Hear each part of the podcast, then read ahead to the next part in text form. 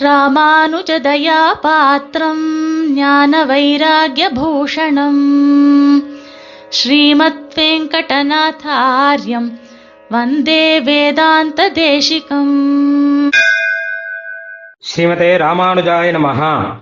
இன்றைய தேசிகன் உபமானம் என்கிற விஷயத்திலே நாம் அனுபவிக்கப் போவது திருமந்திரம் பற்றியது. ஸ்ரீ தேசிகனுடைய உபமான வச்சனம் இது. சிறிய கண்ணாடி பெரிய உருக்களை காட்டுமா போலே அர்த்தங்களை எல்லாம் சுருங்க தெளிவிக்கும் திருமந்திரம் என்பது. திருமந்திரம் என்பது திரு அஷ்டாட்சர மந்திரம். இது நாராயண நாமத்தை உள்ளடக்கியது.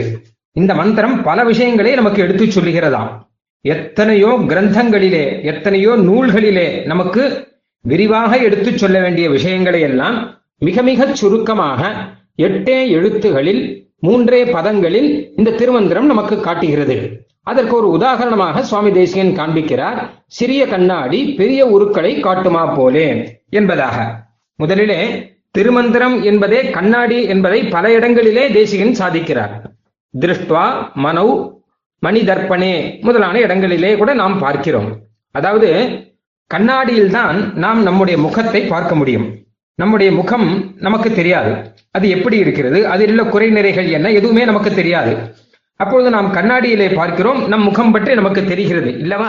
அதே போல நம் ஆத்மஸ்வரூபத்தை பற்றி நமக்கு தெரியாது. நம் ஆத்மஸ்வரூபம் என்பது நான் என்று சொல்லப்படுவது. அது நமக்கு தெரியாது. எப்படி நம்முடைய முகமே நமக்கு தெரியவில்லையோ அதே போல நம்ம ஆத்மஸ்வரூபமும் நமக்கு தெரியாது. அது சின்னதாக இருக்குமா? பெரியதாக இருக்குமா? ஞானஸ்வரூபமாக இருக்குமா? இன்னும் எத்தனையோ விஷயங்கள் எல்லாம் இருக்கின்றன. நான் என்கிற ஒன்று மட்டும்தான் நமக்கு தெரியுமே தவிர நான் எப்படி இருக்கிறேன் என்பதெல்லாம் நமக்கு தெரியாது. அதையெல்லாம் தெரிய வைக்கக்கூடிய கண்ணாடி தானாம் இந்த திருமந்திரம் என்பது. முகத்தை கண்ணாடியிலே பார்ப்பது போல பார்த்து தெரிந்து கொள்வது போல நம் ஆத்மஸ்வரூபத்தை திருமந்திரம் என்கிற கண்ணாடியிலே நாம் பார்த்து தெரிந்து கொள்ளலாம். அதில் இருக்கக்கூடிய முக்கியமான குறிப்பு என்ன என்றால் நம் ஆத்மஸ்வரூபம் என்பது அதாவது நான் என்பது எம்பெருமானுக்கு அடியவன் எம்பெருமானுக்கு தாசன் என்பதுதான். அதைத்தான் குறிப்பாக திருமந்திரம் காண்பிக்கிறது. இன்னும் ஆத்மஸ்வரூபத்தை பற்றி பல விஷயங்களும் திருமந்திரத்திலே காண கிடைக்கின்றன. கண்ணாடியிலே பார்த்தாதானே இந்த விஷயம் தெரியும். ஒரு சின்ன கதை ஒன்று சொல்வார்கள். அதாவது ஒரு ஆட்டுக்குட்டி மிகவும் சின்ன வயசுல குட்டி வயசுல அது எல்லா ஆட்டுக்குட்டிகளோடும் விளையாடி இருந்தது பல ரீதியிலாக.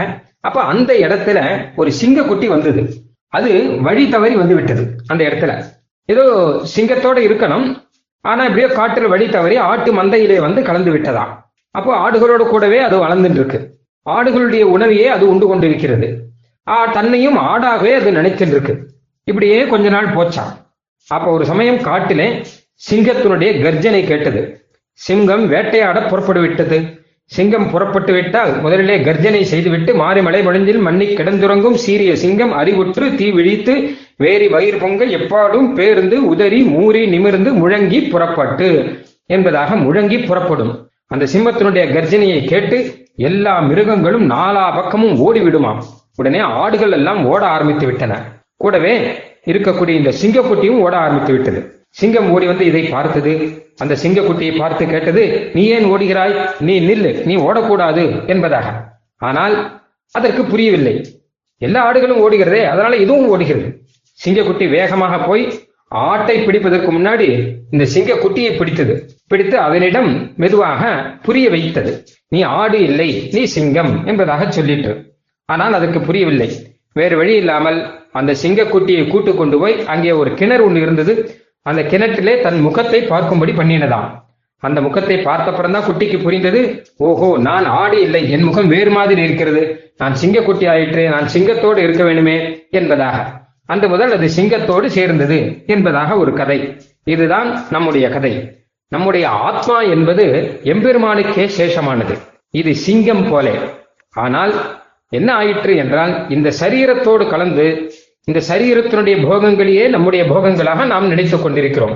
இந்த உடலுக்காகவே உழைத்து உடலுக்காகவே ஆகாரங்களை உணவை எல்லாம் உண்டு உடலுக்காகவே ஆடைகள் எல்லாம் அணிந்து உடலுக்காகவே அணிகலங்கள் எல்லாம் கொண்டு மொத்தமும் உடலுக்காகவே உழைத்து உழைத்து இப்படியே காலம் போய்க் கொண்டிருக்கிறது.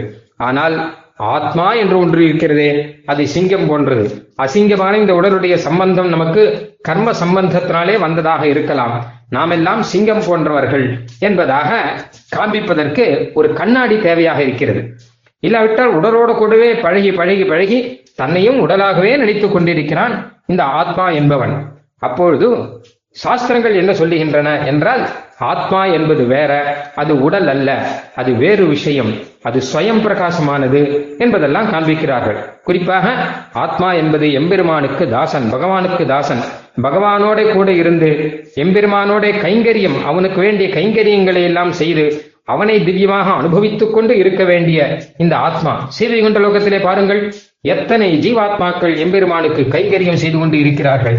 அதே போல நாமும் இருக்க வேண்டாமா? அதை விட்டு இங்கே உடலிலே பிறந்து அழுக்கு மானிட உடலிலே பிறந்து இங்கே இழிந்து கொண்டிருக்கிறோமே என்பதாக இந்த விஷயத்தை தான் திருமந்திரம் சொல்லுகிறது. அகாரம் அ என்கிற ஒரு எழுத்தின் உரிமையாளனான எம்பெருமான் சீமன் நாராயணனுக்கே நான் தாசன். வேறு யாருக்கும் தாசன் அல்ல என்பதுதான் இதனுடைய ஒரு சுருக்கமான அர்த்தம். இதே போல பல அர்த்தங்களை திருமந்திரம் காண்பிக்கிறது. அதனால் நம் ஆத்மஸ்வரூபத்தையே நமக்கு புரி வைக்கக்கூடிய கண்ணாடியாக திருமந்திரம் இருக்கிறது என்று சொல்லலாம். அதை காட்டிலும் இன்னொரு விஷயம் வெறும் ஆத்மஸ்வரூபத்தை மாற்றும் சொல்வதோடு நிற்கவில்லை. பின்ன என்ன என்றால் தத்துவம் ஹிதம் புருஷார்த்தம் இப்படி எத்தனையோ விஷயங்கள் சாஸ்திரங்களிலே கிடைக்கின்றன. அந்த விஷயங்கள் எல்லாவற்றையுமே திருமந்திரம் சொல்லுகிறதாம். இங்கே இருக்கக்கூடிய மூணு பதத்திலே முதல் பதத்திலே தத்துவம் சொல்லுகிறது. அதாவது எம்பெருமானுக்கே நான் தாசன் என்பதாக. இரண்டாவது பதத்திலே ஹிதம் சொல்லுகிறது. அதாவது எம்பெருமானையே சரணாகதி செய்கிறேன் என்பதாக. மூன்றாவது பதத்திலே புருஷார்த்தம் சொல்லுகிறது.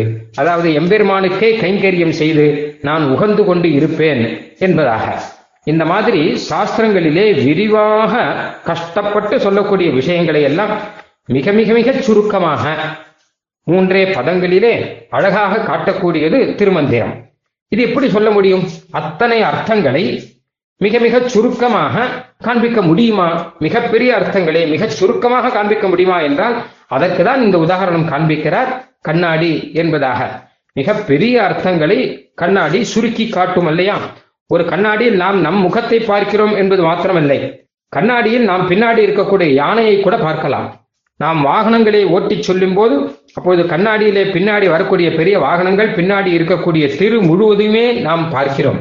ஆக பெரிய உருக்களை மிகச் சிறியதாக கண்ணாடியானது நமக்கு காட்டித் தருகிறது இல்லவா அதே போல்தான் திருமந்திரம் என்று வைத்துக் கொள்ள வேண்டும். சாஸ்திரங்களிலே சொல்லப்பட்ட மிக மிக பெரிய அர்த்தங்களை மிக மிக சிறிய உருவிலே நமக்கு தரக்கூடியது திருமந்திரம்.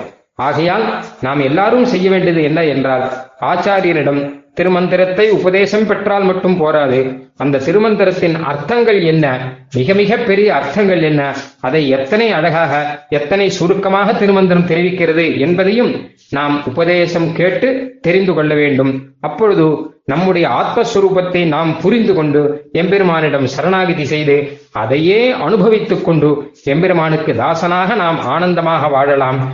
உடலை பற்றிய சிந்தையை நாம் விட்டுவிட்டு ஆத்மாவை பற்றிய சிந்தையை நாம் பற்றி கொண்டு சந்தோஷமாக வாழலாம். ஸ்ரீமதே நிகமாந்த மகாதேசிகாய நம. கவிதார்க்கிக சிம்ஹாய கல்யாண குணசாலினே. ஸ்ரீமதே வெங்கடேஷாய வேதாந்த குரவே நமஹா